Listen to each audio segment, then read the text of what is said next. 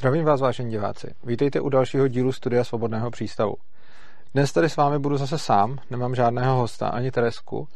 A chci mluvit o tématu, o které si mnoho z vás vlastně požádalo a chcete k tomu slyšet nějaký můj názor nebo, nebo shrnutí.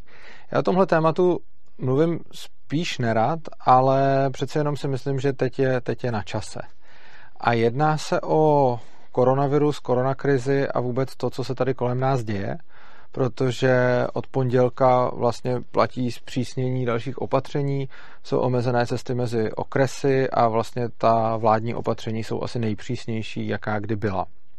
A vy jste mě požádali, abych se nějakým způsobem, abych se nějakým způsobem k tomuhle vyjádřil a já jsem se rozhodl to pojmout následujícím způsobem. Napřed bych rád mluvil o tom, proč eh, vláda eh, vlastně selhává v řešení téhleté krize. Eh, nebudu až tak dalece mluvit o tom, jak by něco takového bylo řešeno na volném trhu detailně, i když trošku se o tom taky zmíním. Ale především, koho by tohle to zajímalo, tak už o tom můžete jednak najít článek, který jsem napsal na Mízes.cz vlastně už na jaře. Jmenuje se, myslím, Kdo by bez států řešil pandemie a tak, takže tam si to můžete dočíst, anebo je tady video, eh, tuším, že se jmenuje Koronarchie pro Top Monks a je to v playlistu přednášky, takže když se podíváte do kanálu Svobodného přístavu, kliknete na playlist přednášky, tak tam někde, eh, někde dole najdete právě video, které se jmenuje Koronarchie pro Top Monks eh, a v něm vlastně mluvím o tom, jakým způsobem by alternativně šlo řešit tu pandemii vlastně bez státu. Krom toho taky na články.urza.cz najdete vlastně seznam toho, jak stát konkrétně selhával v té v v první vlně. No, ale k čemu já se budu chtít, k čemu já se budu chtít nakonec dostat, já se budu chtít dostat k nějakému, řekněme, praktickému řešení, což je taky, což je taky otázka, na kterou se mnozí z vás ptají. A to k nějakému praktickému řešení, co by se dalo vlastně udělat teď, já nechci mluvit jenom o tom, jak by eh, vlastně koronakrize byla řešena v nějakém hypotetickém scénáři v anarchokapitalismu nebo v bezstátní společnosti, ale rád bych se dostal k tomu, co vlastně by se dalo dělat teď, přičemž já vím, že ten stav současný není samozřejmě ideální ani z libertariánského pohledu, ani jinak. Ale co by se jako teď v tomhle systému, když tady máme státní socialistické zdravotnictví, když tady prostě máme stát a když je to tady teď tak, jak to je, tak co by se dalo udělat, aby, řekněme, eh, se ta situace zlepšila. Takže i nějaké takovéhle svoje řešení, i nějaké takovéhle svoje řešení nabídnu. Samozřejmě to bude řešení, které bude nějakým způsobem se snažit o libertariánský přístup k věci, ale rovnou říkám, že to nebude stoprocentní, protože samozřejmě to stoprocentní řešení by bylo, aby uh, řešení téhleté situace bylo na volném trhu, na volnotržním subjekt, na volnotržních subjektech, ale v bezstátní společnosti, což znamená, že jako eh, nechat to řešit jakoby volný trh v úzovkách, protože tady volný trh není, protože je omezovaný právě státem teď ve chvíli, kdy tady má stát monopol na všechno, zejména na to zdravotnictví, je vlastně jako nemožné. Takže, eh, co se, co se poslední dobou děje? No, čísla nákazy nám, čísla nákazy nám neustále rostou a ten virus skutečně jako je problém. Já určitě netvrdím, jako že se nic neděje, protože nemocnice jsou reálně, nemocnice jsou reálně přeplněné. Tohle je fakt pravda, to vím jako od Terezy, která teď zrovna, která teď zrovna vyspává po noční, protože ona slouží na, na koronavirovém oddělení a skutečně tam mají plno a mají skutečně ten jako problém nedostatku personálu, přístrojů a podobně. A to je vlastně největší nemocnice jako v České republice. A ty zprávy jsou z jiných nemocnic, zprávy jsou z jiných nemocnic ještě horší, což znamená, že skutečně tady máme nějakou pandemii, jejich, jej, v jejímž důsledku jsou tady na životech ohrožení lidé, pro které nemáme nebo velice brzy nebudeme mít uh, jako adekvátní lékařskou péči, případně budou muset dostávat nějakou suboptimální péči, v důsledku čehož můžou umírat. Tohle je samozřejmě pravda, je to situace, kterou tady máme a je to situace, kterou nepopírám. Eh, nepatřím k nějakým jako eh, takovým těm, jak se říká, chřipečkářům nebo podobně, kteří by říkali, že jako koronavirus je hoax a že vlastně neexistuje, nebo že, že, že to vůbec není problém. I když samozřejmě ta smrtnost není žádná jako, jako žádná šílená, ale mohla by být za předpokladu, že by tady bylo eh, že by tady bylo prostě příliš mnoho nakazených. Byť, jako samozřejmě vidím, že většina lidí má ten průběh eh, má ten průběh život neohrožující, ale máme tady nějaké rizikové skupiny, eh, které v důsledku té nemoci mohou umřít. No a co s touhletou situací dělá vláda? Vláda neustále zpřísňuje a zpřísňuje a zpřísňuje opatření, přičemž už dávno vidíme, že, že tohle to vlastně nefunguje. Už tady žijeme v nějakých dost přísných opatřeních nějakou dobu a, ty, a ta čísla neustále rostou. A ono je to proto, že, že, že ta opatření jsou nesmyslná a že to, co vymýšlí vláda, je prostě hlavně, aby se něco dělalo ale nedává to úplně potom smysl a ty výsledky tomu, tomu taky odpovídají, že prostě ta řešení nejsou správná a jsou, jsou, naopak, eh, jsou naopak velice špatná. Takže eh, když se na to podíváme, já jsem nedávno třeba, já jsem třeba nedávno eh, psal o tom systému PES, což je strašně zajímavý. Když se, a, a ten systém PES krásně ilustruje prostě to, co, to, to, jak funguje cokoliv, s, či, s čím přichází stát.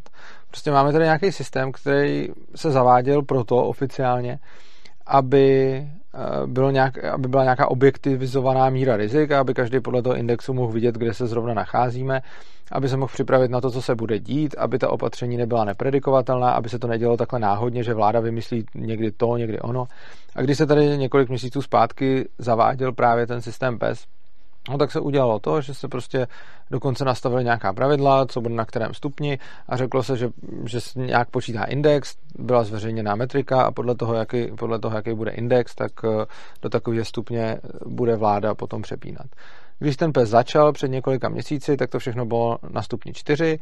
Eh, stupeň 4 byl také vyhlášen. Následně to po nějaké době vzrostlo na stupeň 5, tak stupeň 5 byl vyhlášen. Zatím to vypadalo všechno tak, jak mělo. No a potom pes klesnul na stupeň 4 a zůstal vyhlášený pátý stupeň. A i když jako ten index toho protiepidemického systému uh, se prostě pohyboval někde pod těma 75, kde je ta hranice mezi tím čtvrtým a pátým stupněm, tak nikdo to na čtvrtý stupeň nesnížil.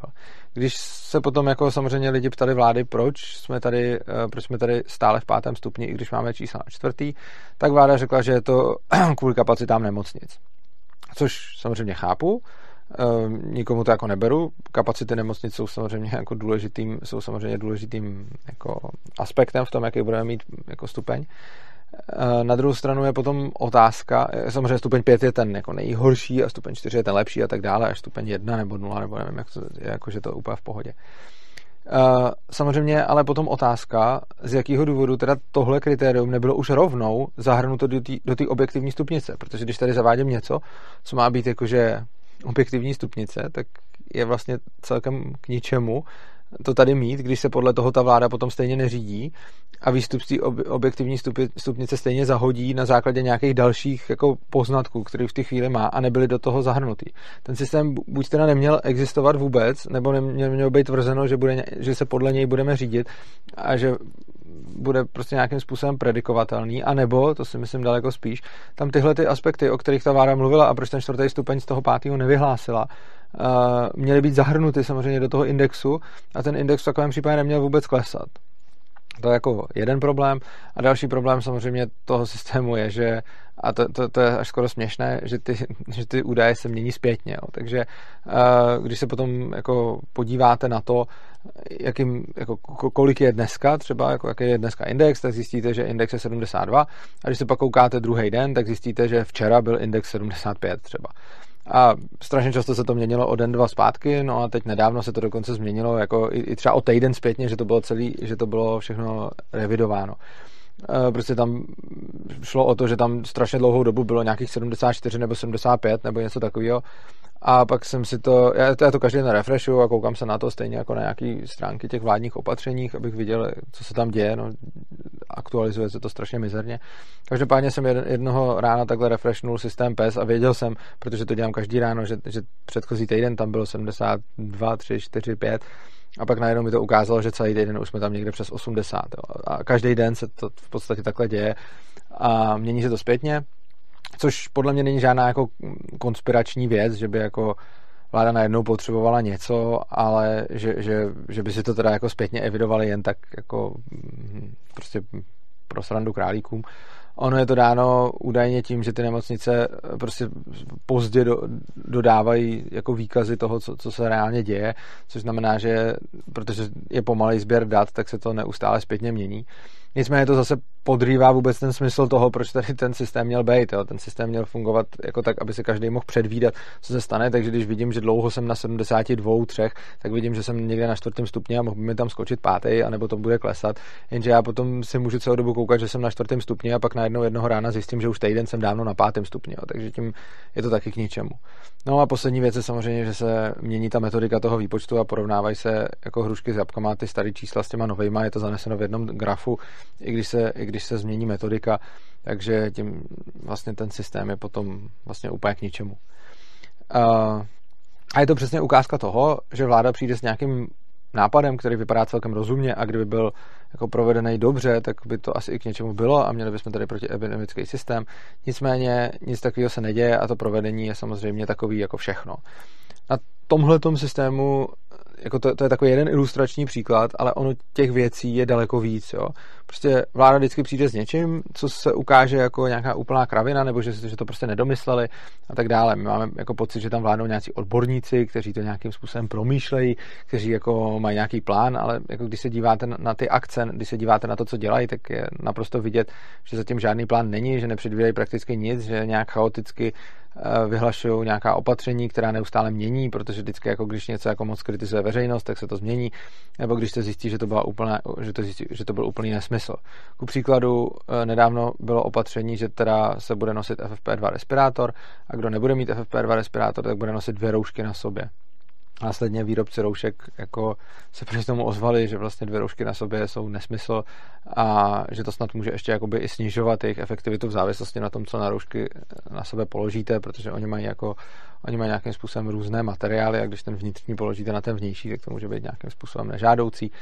Jo, takže prostě, uh, prostě zase jako úplný nesmysl, který vymyslí vláda, že prostě tam někdo sedí a, a je vidět, že to není vůbec jako nějak promyšlené, proskoumané, nic, prostě jenom někdo, někoho napadlo, hele, tak by mohli mít lidi dvě roušky na sobě, no tak jo, tak, tak jim to vyhlásíme. A pak za pár dní se zjistí, že, že je to nesmysl, samozřejmě, když to vyhlásí a lidi, lidi se do toho začnou trefovat a tak dále.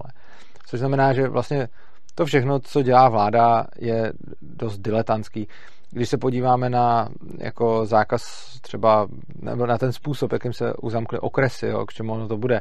Prostě lidi teď budou nosit nějaká čestná prohlášení, těžko říct, jakým způsobem se to bude ověřovat. Každopádně prostě, jako když chcete teď odjet jako za hranici okresu, tak tomu musíte mít nějaký vládou daný důvod, musíte k tomu mít nějaký papír, který si podepíšete a tak dále.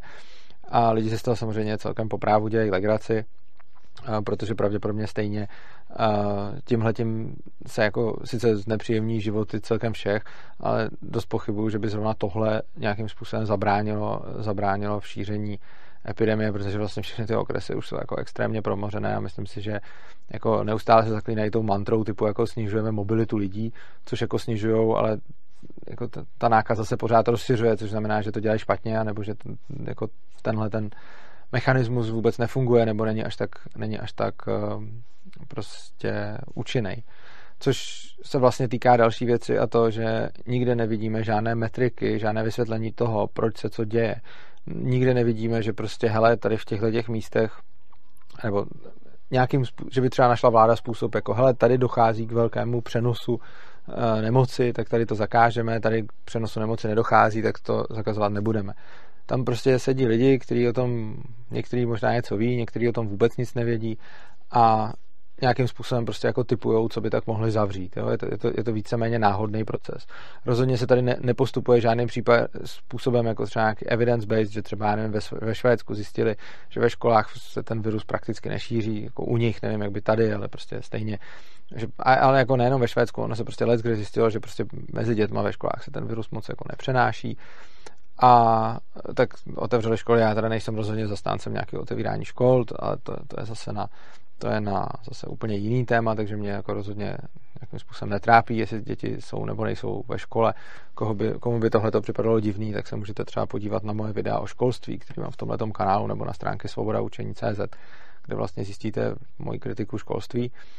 A na druhou stranu to, to, to není poenta. Poenta je, že prostě školy se zavřou, protože se řekne, tam to určitě se bude přenášet, ale vůbec se nikdo neobtěžuje tím, že by zjišťoval nějaká čísla nebo, nebo nějaká data k tomu. Stejně tak prostě eh, zase spousta jako spousta podniků a provozoven je zavřená, vys prostě různý jako ty obchody, co by zavřený, ty restaurace, hospody a tak. Uh, přičemž není úplně jasný, jestli a kde a jak moc se to tam vůbec šíří. A proti tomu jsou otevřené leckere jako průmyslové podniky, kde zase se zdá podle nějakých dat, že tam se to šíří hodně, protože pak třeba celý ten podnik se to, se tam rozšíří a vše, všechny ty Eh, jako všechny ty stovky nebo tisíce zaměstnanců se tam nakazí, jo, to těžko říct. Ale eh, prostě poenta je, že, že tady není nikdo, kdo by prostě nějakým způsobem sbíral data, vyhodnocoval je a potom na základě nich vyhlašoval jako různé zákazy, příkazy, nařízení a podobně. A je to prostě, jak to těm politikům přijde, tak nějak pocitově, prostě jim přijde, že někde je třeba moc lidí, tak to tam zakážou, někdy jim přijde, že by to mohlo být bezpečný, tak to povolí a podobně. A je to i vidět na té chaotičnosti těch opatření, že, že, že prostě vznikají takhle, jo? protože za prvý nikdo to ničím nezdůvodní, jako že by třeba řekl, hele, tak teď jsme zakázali tohle, protože tady máme následující data a z těch, z těch to plyne.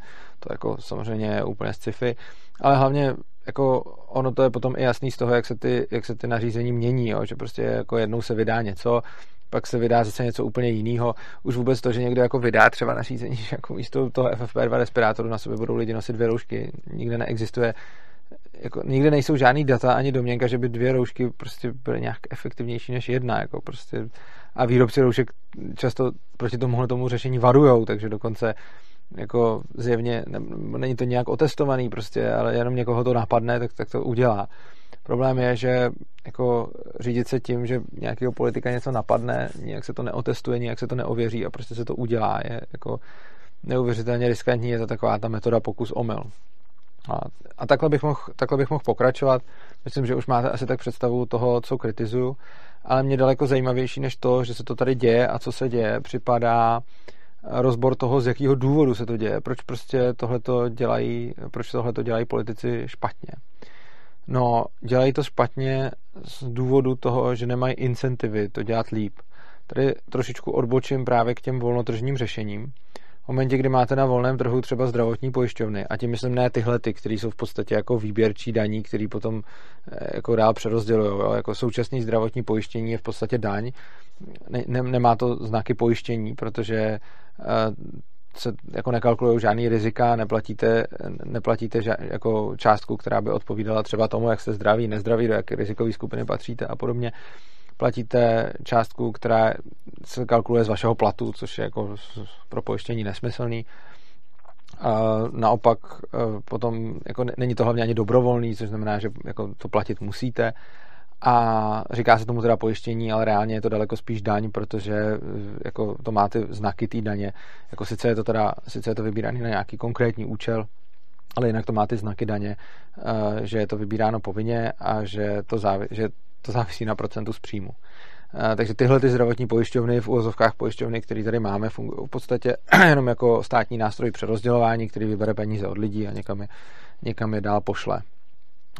Plus jako takové věci jako ty úvěrové vyhlášky a podobně, prostě to, jakým způsobem se platí za úkony, prostě zase stát nastavuje, kolik bude stát, jaký úkon a prostě je, to, je to obrovský, je to jako nemá to s nějakým trhem nebo pojištěním celkem nic společného, je to jako centrálně řízený socialistický zdravotnictví, kdy vlastně stát má nad tím zdravotnictvím v podstatě monopol, protože tam rozhoduje úplně o všem, uh, dává licence, říká, kdo co může dělat, kolik ten úkon bude stát a víceméně, víceméně jako prostě to takhle, to takhle nakazuje a ty pojišťovny nejsou teda jako reální pojišťovny, to jsou spíš nějaká, je to nějaká prodloužená ruka státu.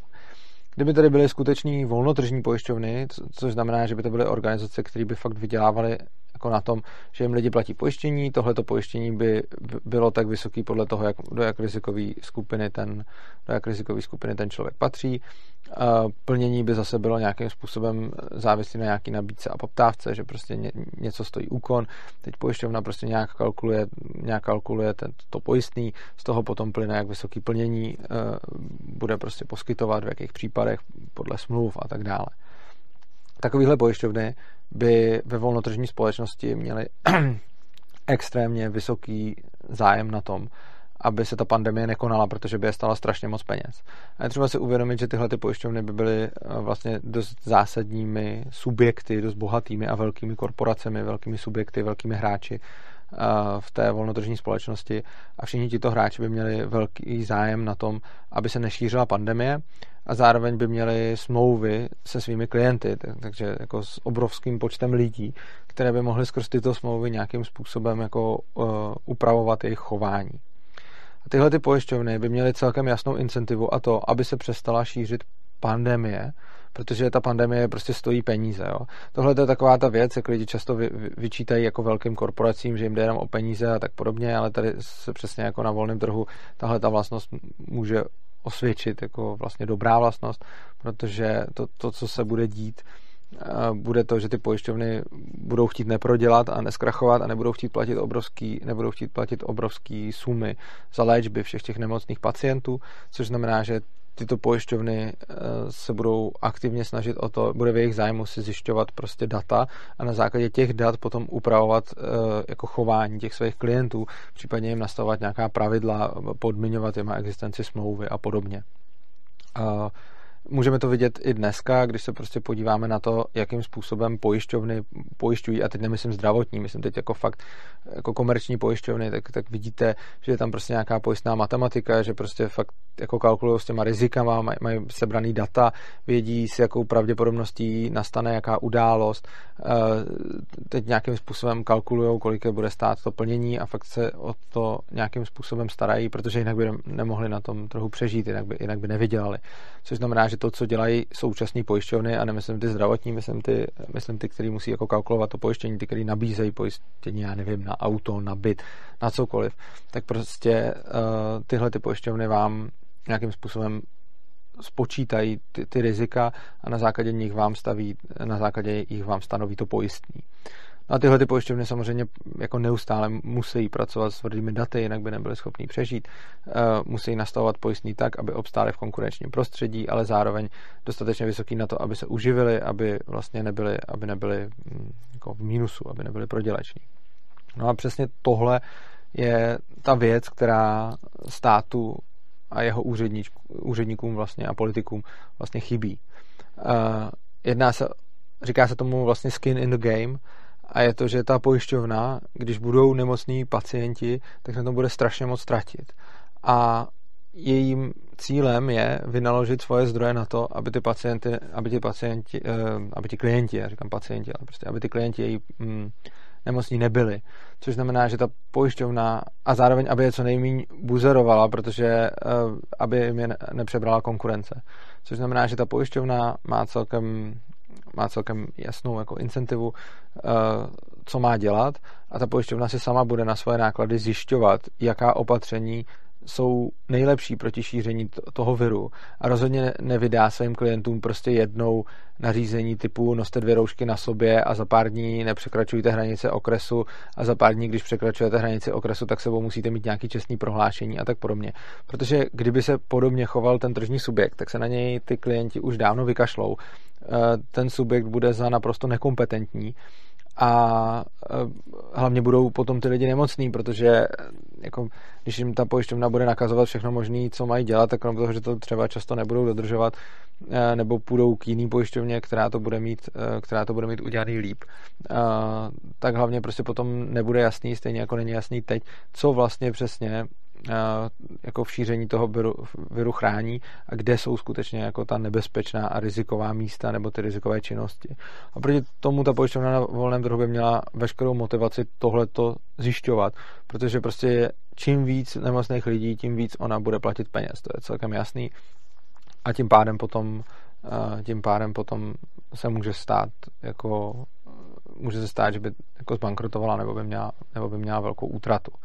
A tady to je přesně, jak, jak, jak říkám, to vlastně to sousloví skin in the game znamená, že ten, kdo rozhoduje, takže mu na tom záleží, protože na tom závisí třeba jeho živnost nebo jeho výdělek nebo něco takového. A jde o to fakt sledovat, jaká je ta skutečná motivace, jako, jaký jsou incentivy jak konat. A prostě pro volnotržní zdravotní pojišťovnu je jednoznačně incentiva co nejméně nemocných.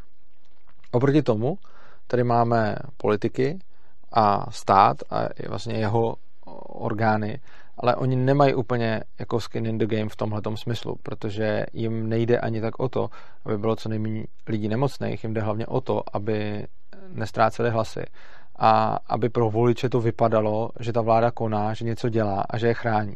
A je strašně důležité si uvědomit, že když máme tady nějaký demokratický princip demokratických voleb, tak nejde vůbec o to, jaké má ta vláda reálné výsledky. Na tom nezáleží. Záleží jenom na tom, jaké si lidi myslí, že ta vláda má výsledky. A to jsou dvě naprosto rozdílné věci. Zatímco volnotržní pojišťovně bude záležet na tom, jaké jsou reálné výsledky, protože její výdaje závisí na tom, kolik lidí je nemocných. Jo, takže tam je to neodiskutovatelný. Oproti tomu vládě může být dost jedno, jaký, jako kolik lidí je nemocných. Vládě jde hlavně o to, aby voliči věřili, že koná a že to dělá dobře. A samozřejmě i tohle se jí už teď daří hůř, ale myslím si, že pořád lidi věří víc, než jaká je realita protože pro tu vládu potom jako má smysl vydávat nesmyslný opatření, jako dělat dvě roušky a tak, protože si tvoří imič jako makáme, jo? to je jako typická taková ta ano floskule, kterou jsme viděli všude na těch billboardech, prostě makáme. Takže jako základ pro voliče ano, pro jejich cílovku je to, aby se zdálo, že vláda maká, že vláda něco dělá. Oni nekoukají už na výsledky, prostě je tady nějaká pandemie a důležitý je, aby vláda vypadala jako ta činoroda. Jo, kdyby ta vláda třeba seděla a nedělala vůbec nic, tak by jí to mohlo být vyčítáno, ale když udělá něco, třeba dvě roušky na sobě, které nemusí mít vůbec žádný efekt, můžou být i kontraproduktivní kolikrát, tak prostě v takovýchhle případech potom stejně jako ten volič vidí, že, že byla nějaká akce, ten volič vidí, že se něco stalo, ten volič vidí, že jako Babiš makal, jo. A samozřejmě ne, nebude to fungovat na každýho voliče, ale prostě na voliče ano, nejspíš jo, protože uh, protože vlastně jsou to ti, kteří oslovovalo přesně takový to jako ten Babišův mikromanagement, což jako není třeba vůbec um, to z nějakého důvodu Čechům hrozně moc imponuje, ale pro jako předsedu vlády to, tohle není vůbec jako zapotřebí, jo? jako předseda vlády nemá dělat mikromanagement všech lidí, nemá někomu posílat SMSky a osobně to zařizovat. Jako i, i jako v teorii toho státu, prostě jako to, tohle je něco, co prostě z nějakého důvodu funguje na český voliče, takže Babiš to samozřejmě využívá, protože má dost geniální marketing a nějakým způsobem se ta strana a ta vláda ukazuje jako aktivní, jo? takže prostě teď jako vymýšlejí nařízení, není vůbec jasný, jak moc ty nařízení jsou nebo nejsou efektivní, protože na to nezbírají žádný data, protože oni to nepotřebují. Ta vláda nepotřebuje efektivní nařízení. Tohle je strašně důležité si uvědomit. Je obrovský rozdíl mezi motivací mít co nejméně nemocných lidí a mezi motivací působit na voliče tak, že zajišťuju, aby bylo co nejméně nemocných lidí. To jsou fakt dvě velice rozdílné věci a je potřeba se nad tím tím zamyslet. Já jsem to tady jednou už říkal, říkám to teď znova, protože je, je mezi tím fakt hodně velký rozdíl. Udělat opatření, který vypadá, že něco dělám, je něco jiného, než udělat opatření, který reálně funguje a lidi to ani nemusí vidět. A i tohle je důvod, proč vláda tak málo sbírá nějaká čísla, proč vláda tak málo funguje na nějakých jako evidence-based jako postupech, proč, proč prostě nevyhodnocuje data. Protože tohle není volič, voličsky vděčná práce. Jako jasně, že jsou tady nějaký lidi, kteří se budou podívat nad tím, hele, ta vláda nemá data a jenom prostě nějak slepě koná. Ale těch lidí není dostatek. Většina lidí nebude moc řešit, jestli dvě roušky na sobě mají mít proto, že si to prostě někdo jako tak nějak zrovna vymyslel, když se děli někde na nějaký poradě, protože to vypadalo cool, anebo jestli to bylo nějak otestováno a jestli někdo zná vůbec efektivitu opatření dvě roušky na sobě. Prostě v momentě, kdy vláda řekne, dejte si dvě roušky na sebe, tak spousta lidí bude mít pocit, jo, tady se něco stalo, něco se děje a ta vláda nějakým způsobem bojuje s pandemí. Jo, tohle rozhodně proběhne. A že se potom zjistí, že to nemá jako vůbec žádný efekt a že, že to jako k ničemu není, to už zdaleka k těm lidem, jako k tolika lidem se nedostane. A potom tohle to je přesně o tom, jakože zavřou se okresy. Udělal někdo nějakou studii, jak moc je problém přenos viru přes hranice okresů? Těžko říct, asi ne. rozhodně nikdy nebyla žádná prezentována. Prostě se uzavřely okresy a na voliče to působí, že vláda něco dělá, že vláda nás chrání a že teda jako pandemie je tady vládě navzdory. Problém je v tom, že ta opatření jsou prostě bezzubá, ta opatření jsou nesmyslná, ta opatření jsou chaotická, jsou nepřehledná a v zásadě tedy nefunkční. Jenže vláda nepotřebuje funkční opatření. Vláda potřebuje, abychom si mysleli, že vyvíjí aktivitu a aby působila na voliče tak, že je chrání. Protože tohle je incentiva vlády. K tomuhle je vláda motivovaná. A vláda nemá ten skin in the game, respektive její skin in the game, spočívá v tom být znovu zvolen, ale rozhodně nespočívá v tom mít tady, mít tady jako co nejzdravější populaci. A tohle to si myslím, uh, že je jako, tohle to si myslím, že je hodně důležitý si uvědomit, že ten rozdíl tam vážně je.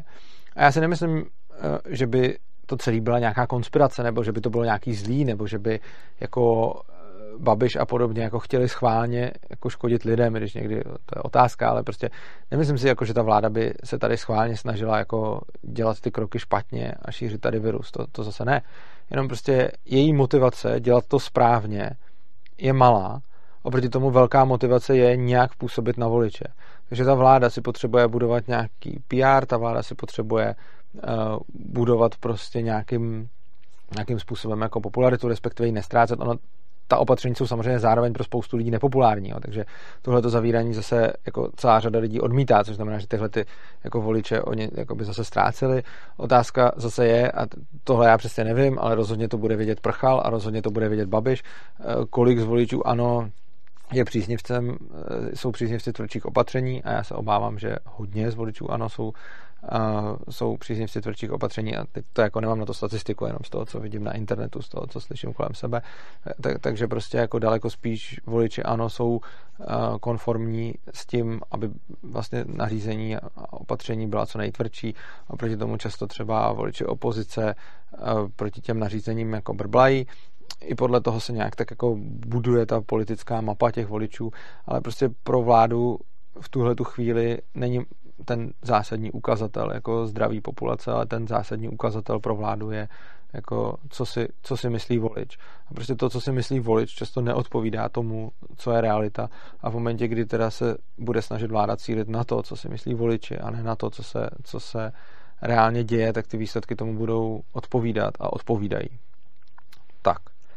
To mám za sebou vlastně kritiku, kritiku těch vládních opatření, ale hlavně, než kritizovat jednotlivá opatření, co jsem tady na začátku dělal, si myslím, že je strašně důležitý si uvědomit, z jakého důvodu k tomuhle tomu dochází a z jakého důvodu to nebude vypadat jinak, protože tam prostě chybí rozumný incentivy k tomu, aby se ta vláda fakt snažila dbát o zdraví jako svých, svých občanů. Prostě tam je důležitý, aby v očích veřejnosti nestratila tvář a aby v očích dostatečné části svých voličů vypadala stále legitimně a vypadala jako, že se stará. No a dál bych se chtěl dostat jako k druhému, řekněme, dílu tohohle videa. To bude snad kratší. A já bych chtěl navrhnout něco, co si myslím, že by mohlo fungovat i za současné situace, jako řekněme nějaký libertariánský v úvozovkách, protože samozřejmě jako v momentě, kdy máme monopolizovaný zdravotnictví a všechno, tak to nebude úplně libertariánský řešení, ale nějaký, řekněme, řešení libertariánským směrem, který by se dalo teď v tuhle tu chvíli aplikovat, a aplikovat do populace a jakým způsobem by mohlo být zacházeno eh, s těmi opatřeními a podobně. Jiná věc je, že si myslím, že tohle řešení, který navrhuju, je politicky absolutně neprůchozí a nikdo ho jako žádný politik pro něj reálně nezvedne ruku, protože by to znamenalo jako dělit lidi na nějaké různé kategorie a podobně, což je jako velice nepopulární, ale myslím si, že by to bylo jako reálně implementovatelné do našeho systému, aniž by, mm, aniž by to znamenalo nějaký obrovský průser. Já začnu tím, uh, já začnu tím, co mi přijde jako obrovský problém eh, na plošných, globálních a centralizovaných opatřeních eh, proti koronaviru nebo proti jakékoliv pandemii. Problém je v tom, že to zcela zabíjí nějaké subjektivní preference lidí. Co tím mám na mysli? I kdybychom měli nějaká jasná data a věděli bychom, co je a co není nebezpečné a jak moc to je nebezpečné, tak z toho se ještě nedá říct, jaké rozhodnutí je správné a jaké rozhodnutí je špatné, protože to závisí na subjektivních preferencích každého člověka. Řekněme, že bychom věděli, že člověk, který se na x měsíců zavře doma, nebude opouštět okres a bude nosit roušky a prostě tak dále, bude se tak nějak chovat, tak řekněme, že ten člověk, nějaký konkrétní, kdybychom třeba dokázali spočítat, že bude mít o jako jedno nebo pět, nebo to je jedno, prostě třeba dvě procenta vyšší šanci na přežití, než člověk, který bude normálně žít, chodit ven, prostě chodit do hospod a dělat si, co chce. Řekněme, že by ta šance byla prostě o nějaký jako o nějaký počet procent jako vyšší. A řekněme, že to umíme zjistit, jo? Že, že to prostě víme, že prostě můžeme někomu říct, hele, buď teď budeš jako několik měsíců v podstatě v karanténě, jako v lockdownu dobrovolným třeba, který se na sebe dáš a budeš mít jako o jako nějaký procentní bod větší šanci na přežití. A nebo budeš si teda dělat, co chceš a budeš mít o procentní bod menší šance na přežití. Co v takovémhle případě co v takovémhle případě, jako, co, co to znamená. No, háček je v tom, že se určitě ve společnosti najdou lidi, kteří to raději risknou a radši budou prostě normálně žít a budou riskovat nějakou šanci toho, že zemřou a najdou se určitě lidi, kteří budou radši zavření, protože nebudou chtít riskovat tu šanci, že zemřou a budou radši teda optimalizovat dílku svého života na úkor, úkor jeho kvality a někteří lidi budou optimalizovat kvalitu svého života na úkor jeho potenciální dílky. Žádná z těchto strategií není dobrá ani špatná. Jsou to prostě subjektivní rozhodnutí a nikdo nedokáže za druhého rozhodnout, co je správně a co je špatně. Nikdo nedokáže za druhého říct, který z těch rozhodnutí je dobrý, protože každý jenom sám pro sebe ví, co mu za to doopravdy stojí a co mu za to nestojí. Každý sám ví, jak moc chce hlavně žít dlouho a bez rizika za cenu toho, že prostě bude se nějakým způsobem omezovat a každý ví, jak moc chce třeba riskovat a benefitovat z toho bude tak, že se nebude muset omezovat. Tohle nelze rozhodnout za všechny lidi naraz. Já tady samozřejmě jsem to strašně zjednodušil. Ona je pochopitelně pravda, že pro různě rizikové skupiny ty šance budou jako se velice lišit, protože prostě mladí lidi a štíhlí lidi a tak dále zdaleka, a děti zejména, budou mít skoro nulovou šanci na to, že by nějakým způsobem zemřeli. Oproti tomu, jako třeba staří, obézní, nějaký cukrovkáři a podobně, eh, budou mít, eh, budou mít mnohem větší šanci, že by, že by ten koronavirus mohl, že by je ten koronavirus mohl zabít. Což znamená, že tohle to se samozřejmě uvědomuji, ale pro zjednodušení ten příklad, prostě i když by ta šance byla stejná, nebo kdybychom vzali dva lidi ze stejné rizikové skupiny, tak ti dva lidi můžou udělat každý jiné rozhodnutí a žádná, žádné z těch rozhodnutí nebude špatně. Prostě bude to, obojí bude jako v pořádku. A teď, nelze udělat správné centrální rozhodnutí ohledně opatření z toho důvodu, že ty subjektivní preference u jednotlivých lidí se budou lišit někdo by prostě radši riskoval za nějaké benefity a někdo se radši vzdá těch benefitů, aby nemusel riskovat. Nelze říci, kdo z těch dvou lidí to udělal správně a kdo to udělal špatně, protože každý, protože subjektivní hodnota těch benefitů a subjektivní jako problém toho rizika je různý. Různí lidi si různě váží svého života, různí lidi jsou, mají jako různou motivaci žít dlouho a různí lidi požívají jiný benefity ze sociálních kontaktů. Můžou být lidi, na který ten lockdown prakticky nějak nedopadá a můžou být lidi, kteří v tom lockdownu trpí a trpí tím jejich psychický zdraví a trpí tím jejich prostě příčetnost a podobně. A zase můžou být lidi, kteří si moc neváží svého života a zase tak moc by jim nevadilo umřít. A pak můžou být lidi, kteří si svého života váží jako extrémně moc a chtěli by tady být co nejdále. Nelze říct, co z toho je správně, co z toho je špatně. Prostě ty lidi to tak mají, jsou to jejich preference a tyhle preference by měly být vyslyšeny. Každý by měl nést subjektivní svoji vlastní zodpovědnost za svoje zdraví. Problém je, že tady máme stát a máme tady centralizované řešení, což znamená, že se musí omezovat svoboda všech lidí na základě rozhodnutí politiků, kteří můžou tak nějak hádat, co by lidi možná chtěli a nechtěli a co ty lidi jak moc naštve a naopak eh, za co je ti lidi pochválí, že, že jako chrání. Jo. Takže tohle, tohle, je samozřejmě, tohle je samozřejmě problém. A co já si myslím, že by bylo řešením této situace. Samozřejmě, když teda pominu jako, jako bezstátní společnost, kde by byla teda jako zdravotní péče volnotržní a tak dále a tak dále. Já si myslím, že řešením jako v současné situaci, kdy máme státem monopolizované zdravotnictví, by bylo něco jako mm, reverse z lockdownu. Což znamená, že by lidi měli možnost udělat si sami tu volbu. Měli by možnost, a může tam být několik skupin, já budu pro, já budu jako pro zjednodušení počítat s dvěma skupinama, jakože jedna skupina lidí by se rozhodla dodržovat všechna vládní opatření a druhá skupina lidí by se rozhodla, že je dodržovat nebudou, ale samozřejmě by tam mohly být ještě nějaké jako odstupňované jako odstupňované skupiny, že by tam mohlo být, jako někdo se rozhodne, že bude dodržovat všechno opatření, někdo se rozhodne, že bude dodržovat některá opatření, někdo se rozhodne, že nebude dodržovat žádná opatření nebo ještě méně opatření a tak dále. Prostě každý člověk uh, udělá tohleto rozhodnutí, tohle rozhodnutí bude deklarovat nějakým způsobem vládě a řekne, jakou variantu si vybral. A potom se potom tedy ty lidi budou žít tak, jak potřebují, ty lidi budou žít tak, jak uznávají za vhodné a převezmou tím zodpovědnost za svoje zdraví, za svůj zdravotní stav a za svůj, za svoji případnou třeba smrt. A převezmou ji teda se vším všudy. Ten člověk, který řekne, já chci normálně žít a nechci být podroben žádným jako státním nařízením, tím zároveň ale říká, v momentě, kdy nebude dostatek zdravotní péče a v momentě, kdy na mě už jako nevyzbyde lůžko, tak prostě přednostně půjdou ti, kteří se těmi, kteří se těmi nařízeními, kteří se těmi nařízeními řídili. Prostě bude uh, prostě ten, kdo řekne, já budu dodržovat všechna nařízení, tak potom samozřejmě bude moct být sankcionován za to, že by je nedodržoval, ale zároveň když potom nebude dostatek lékařského personálu nebo lůžek nebo čehokoliv, nebo prostě nějakého jako místa na ošetření, tak tenhle ten člověk by potom šel teda přednostně a dostával by první péči on. Potom by byli třeba ty lidi, kteří by se rozhodli dodržovat nějakou polovinu těch nařízení, nějaký by řekli, že dodržovat nebudou, zase za tu polovinu by byly sankcionovány, za ten zbytek, sankcionováni, za ten zbytek by sankcionováni nebyli. Ale uh, vlastně místo v nemocnicích a prostě lékařskou péči by dostávali až v druhé řadě za těma, za těma lidma, kteří se rozhodli dodržovat všechno.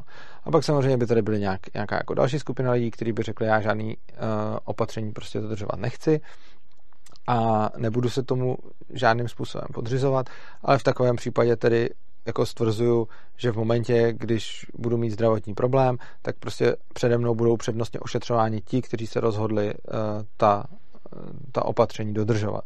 Samozřejmě i v případě, že by teda ten, kdo se rozhodl je nedodržovat, byl už v nemocnici a teď by jako došla kapacita, tak by samozřejmě, jako když by pak bylo nutné vybrat, na koho se, se to ošetření nedostane, tak by, tak by vybrali jeho, že by prostě byl nějakým způsobem jako mm, že by mu ta péče byla, že by mu ta péče byla zamítnuta.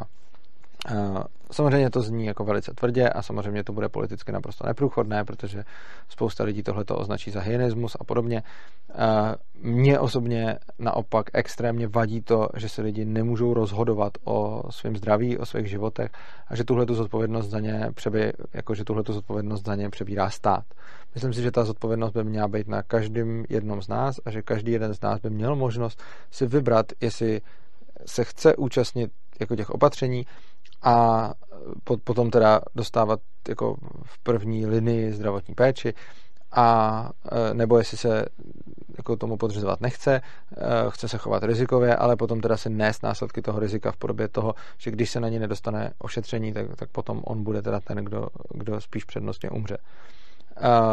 Samozřejmě tohle řešení není úplně ideální, protože je tady celá spousta ale, je tady celá spousta ale ve smyslu, jako za prvé to hlavní, co vidím, je, že tady že stát má teda ten monopol na to zdravotnictví, což znamená, že není dost dobře možný, aby se ten člověk scháněl jako ošetření po vlastní ose, protože vlastně všichni, kdo nabízejí, nebo jako teoreticky to možné je a za nějaký obrovský peníze to možné určitě nějak bude, ale prostě Nelze tady nějak volnotržně moc poskytovat lékařskou pomoc, což znamená, že, že, že tohle je samozřejmě problém, což znamená, že někdo, kdo by nechtěl dodržovat opatření, tak potom, potom by potom by vlastně byl odkázaný, byl odkázaný na to, že mu nebude pomoženo i za předpokladu, že jinak na volném trhu by si třeba tu pomoc našel a prostě jako, jak říkám, není to, není to ideální řešení.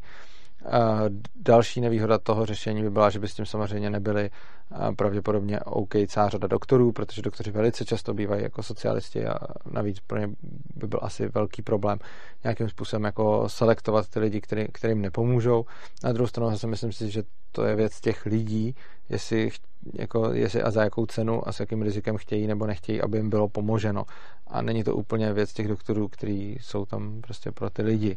A jako samozřejmě nikdo nechceme, aby tady umírali lidi, ale pokud to někdo chce, pokud to někdo chce riskovat, tak si myslím, že, že bychom mu v tom neměli bránit. Těch nevýhod je tady samozřejmě, těch nevýhod je tady samozřejmě celá řada, protože určitě řeknete, jako spousta lidí se rozhodne nějak, pak toho bude litovat a, a podobně. Jo, samozřejmě a myslím si, a, a myslím si, že Myslím si, že to prostě není ideální. Samozřejmě další věc, kterou můžete namítnout, je, že, že se to netýká jenom těch lidí samotných. Můžete mi na to říct, že ten člověk, který se rozhodne dodržovat opatření, může potom nakazit i ty ostatní. Na tohle to říkám, do jisté míry je to pravda. Na druhou stranu, ten virus tady teď je a žádný jako sebedrakoničtější opatření jeho šíření víceméně moc nebrání. Je tady strašně moc, jako, je tady strašně moc nakazených lidí, je tady jako extrémně rozšířená ta nákaza a člověk samozřejmě sám sebe chránit může. Jo? Člověk může žít tak, aby měl minimální šanci nákazy i za předpokladu, že tady budou nakažení skoro všichni. Jo. Takže prostě lze nosit FFP3 respirátor, lze nějakým způsobem prostě fungovat tak, aby, aby se člověk jako nenakazil, dbát všech jako hygienických a zvýšených opatření, prakticky nikam nechodit, všechno si jako objednávat, dezinfikovat jo, a tak dále. Takže prostě jako rozhodně ten, kdo chce, žít jako extrémně bezpečně, tak nech teda omezí svoji svobodu a svůj sociální život a, a, a prostě jako svoje pohodlí a ten člověk v podstatě má možnost žít bezpečně i za předpokladu, že drtivá většina společnosti bude nějakým způsobem promořená, nemocná a tak dále. Jo, je samozřejmě pravda, že někdo, kdo nedodržuje opatření, by potom mohl nakazit někoho, někoho dalšího, kdo ta, zadržení, kdo ta opatření dodržuje. Jenomže ono, jako, jestliže ta opatření jako k něčemu jsou, tak by potom důsledkem dodržování těch opatření mělo být, že já snižuju eh, šanci, že se nakazím i za předpokladu, že okolo mě budou nakažení lidé. Za předpokladu, že ta opatření jako nefungují, Uh, tak, tak, tak potom nemají smysl. Že? Takže prostě uh, je, jako rozhodně si myslím, že rizikové skupiny se mohou chránit, mohou stejně tak dostat prostě přednostně, přednostně očkování a tak dále, ale stejně ta pandemie nevypadá momentálně tak, že by se jako nějak zmírnila těma opatřeníma. Čeká se tady na to očkování.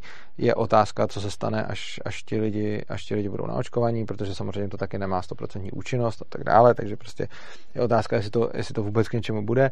Každopádně tohle nikdo neví a myslím si, že jako pochopitelně se dá říct, jako je bezohledný to, že někdo, kdo nebude dodržovat opatření, eh, tak někoho nakazí. No to je do jisté míry bezohledné, na druhou stranu je úplně stejně tak bezohledný někomu prostě jako zničit život a způsobit mu třeba eh, nějaké vážné psychické problémy z důvodu eh, toho lockdownu a toho, jakým způsobem, jakým způsobem jsou teď lidi zavření, protože jako celá spousta lidí tím jako doopravdy trpí. Jo. Takže prostě bezohledné je vždycky něco, a to, jak moc je to bezohledné a jak pro koho je zase subjektivní a nelze to nějak objektivizovat a nelze nějak jako objektivně posoudit, co je víc bezohledné. Na druhou stranu eh, nějakou, řekněme, péči o svoje zdraví eh, by měl každý nést nějakým způsobem ve svých rukou a nejsme tady v situaci, kdyby tady řádil eh, virus, který by skoro nikde nebyl a tím, že tím, že dodržujeme opatření, tak v podstatě jako tady skoro není a když by se nedodrželo opatření, tak tady všude bude. Reálně ten vir, je tady strašně moc nakažených lidí, strašně moc bezpříznakových lidí, kteří to stejně roznášejí dál. Což znamená, že je teda nějakým způsobem potřeba se, je nějakým způsobem potřeba se proti tomu, proti tomu chránit, pokud na tom člověku záleží. A potom skutečně ty rizikové skupiny, tedy pokud jsou jako rizikové, tak potom by měly převzít odpovědnost za svoje zdraví a přijmout taková opatření, aby tomu, aby tomu viru byly vystaveni co nejméně. Naopak nedává úplně smysl omezovat uh, omezovat lidi, kteří třeba v těch uh, rizikových skupinách nejsou, protože zase není úplně jako důvod, proč oni by v současné situaci měli být jako postihováni těmi všemi nařízeními, když stejně pro ně je, to, je, je ta šance malá. A znova říkám, zároveň to až tolik nepomůže ani těm, eh, zároveň to až tolik nepomůže těm rizikovým skupinám, protože ten virus je tady jako strašně častý, je strašně moc nakažených lidí, což znamená, že eh, ta šance, že přijdete jako do styku s někým infikovaným je obrovská. Pokud se budete normálně pohybovat venku a podobně, tak, tak, tak, tak ta šance je velká, což znamená, že pokud nebudete mít odpovídající ochranu, tak, tak, tak vás to prostě nakazí. A samozřejmě pak je tady to, pak je tady to očkování, které je asi dobrý aplikovat, když je někdo rizikový a má, má tu potřebu se nechat očkovat a věří té vakcíně, tak, tak se tak se může nechat očkovat. Je samozřejmě dobře, že je to očkování dobrovolné. Otázka je, jakým způsobem a co dál tím bude podmíněno a jak moc teda reálně, jak moc teda reálně dobrovolné bude. A pak samozřejmě další nevýhoda tohoto řešení, které, které navrhuju, spočívá třeba v tom, že vlastně jako benefitován bude ten, kdo bude dodržovat opatření, která vymyslí vláda, která je diletantská a ta opatření jsou vlastně dost neefektivní, což znamená, že ten bonus nedostává ten, kdo reálně chrání svoje zdraví, ale ten bonus dostává ten, kdo na, na svůj život aplikuje to, co vymyslela vláda, což jsou zase dvě různé věci, jak jsem tady o tom mluvil v té první části toho videa.